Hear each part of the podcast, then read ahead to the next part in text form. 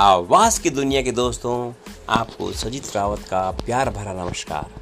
आज काफ़ी दिनों बाद आपके लिए एक नई कहानी लेके आया हूँ। कहानी आज के इंसान की है, जो इंसान कॉन्शियसनेस में या कोई बड़ी शक्ति में या कोई भगवान में वो चाहता है कि मुझे ऐसा भगवान मिले जो उसकी मन की मुरादों को पूरा कर दे। वंस अपॉन अ टाइम एक बार एक बात है, एक आदमी था, उसने किसी भगवान की कल्पना की कि अगर भगवान हो तो मेरी सारी मनोकामना पूर्ण कर दे। उसने वो रात को देखा, उसने एक बहुत ही बढ़िया सुंदर सा चाँद, उसने कहा भगवान तो मिलेगा नहीं, नेचुरल चाँद है। उसने चाँद को पूजना शुरू कर दिया और मांगना शुरू कर दिया, जैसे नॉर्मल ह्यूमन बीइंग मांगते हैं, मुझे ये दे दो, मुझे वो दे दो, भगवान दे दो। पर दोस्तों, आपको भी पता है कि चाँद ने कुछ नहीं दिया। उसने फिर सूरज को माना कि चलो मैं सूरज को भगवान मानता हूँ। उसने सूरज को भगवान माना, उसको पानी चढ़ाया, उसको मंत्रोच्चारण किए, पर आंसर वाज ज़ीरो। उसको उसकी मन इच्छाएँ पूरी नहीं हुई। उसने नेचर को माना, उसने कहा मैं प्रकृति को मानता हूँ। झरनों को माना, नींद को माना, इसको माना, उसको माना, प्रकृति के हर कण कण को माना, लेकिन उसकी मनोकामना पूर्ण नहीं हुई। एक दिन वो अचानक बैठा हुआ था, करीब ऐसे करते करते उसको साल भर हो चुके थे। वो बैठा हुआ था शीशे के सामने, अचानक उसको अपनी शक्ल दिखाई दी। वो शीशे के सामने गया और उसने अपनी शक्ल देखी। पता नहीं उसके सबकॉन्शियस माइंड में कौन सी बात हुई, उसने कहा यही मेरा भगवान है जो सामने शीशे में है।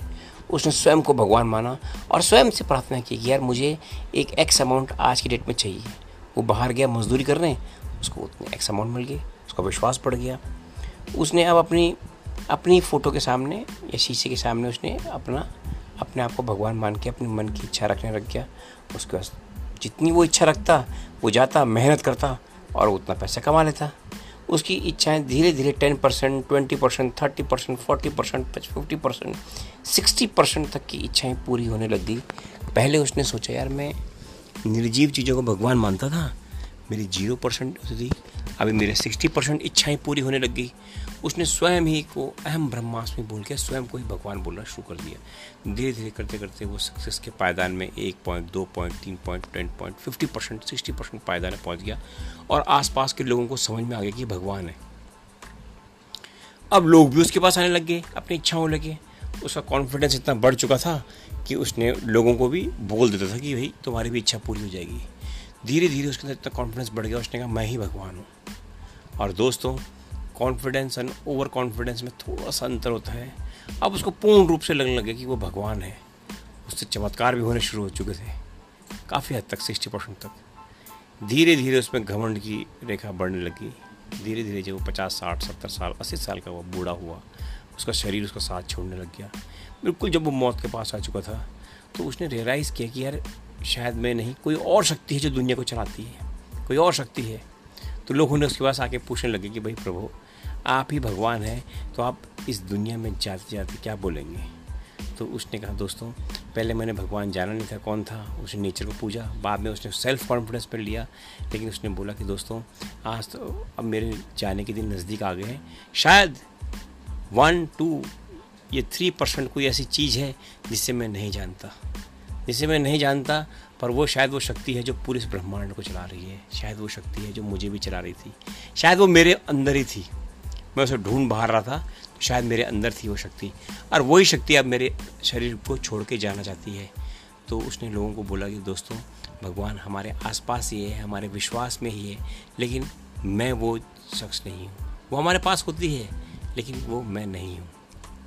और अंतिम शब्दों के साथ उसने अपनी आंखें को बंद कर दिया और दोस्तों उसने दुनिया को संदेश दिया कि भगवान हमारे भीतर ही हैं, लेकिन कभी ये मत मानना कि हम ही भगवान हैं। भगवान ही हमारे कॉन्फिडेंस को बढ़ाता है, घटाता है, ऊपर उठाता है, लेकिन याद रखना कोई शक्ति है जो इस पूरे ब्रह्मांड को चला रही है। और इस तरह से उसने अपने जीवन से ये हमें लेसन दिया कि there is a God, not on कि भाई वहाँ पर किसी मंदिर में है, मस्जिद में है या किसी चीज़ में है, वो हमारे अंदर ही है। उसको पूजो और अपनी मन इच्छाओं को पूरा करो, क्योंकि इसमें लास्ट में उसने ये भी बताया कि हमारी मन इच्छाएं पूरे करने के लिए भगवान ने हमें प्रारूप रूप में दिल दिमाग शक्तियां दे रखी हैं। भगवान को पूजने के लिए सिर्फ अपनी इच्छाओं की अगर आपको आपूर्ति करनी है तो आप स्वयं ही भगवान हैं, लेकिन आपको इस भ्रम को जानना है, इसकी रियलिटी को जानना है, अपने इमोशन को जानना है, कॉन्शियसनेस को जानना है। तो इसलिए इसके लिए आपको उस पवित्र शक्ति के सामने नतमस्तक होना पड़ेगा।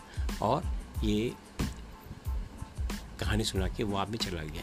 इस कहानी से दोस्तों हमें ये सबक मिलता है कि भगवान जो जिसे हम मानते हैं वो सिर्फ पत्थरों में या हर जगह होता है या नहीं होता, ये हमें नहीं पता, लेकिन आपकी इच्छा पूर्ति के लिए, अपनी इच्छाओं के लिए इंसान स्वयं जिम्मेदार होता है और वो अपनी सारी इच्छाएं स्वयं पूरी कर सकता है।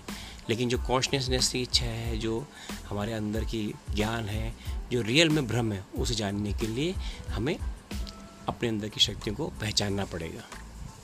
धन्यवाद।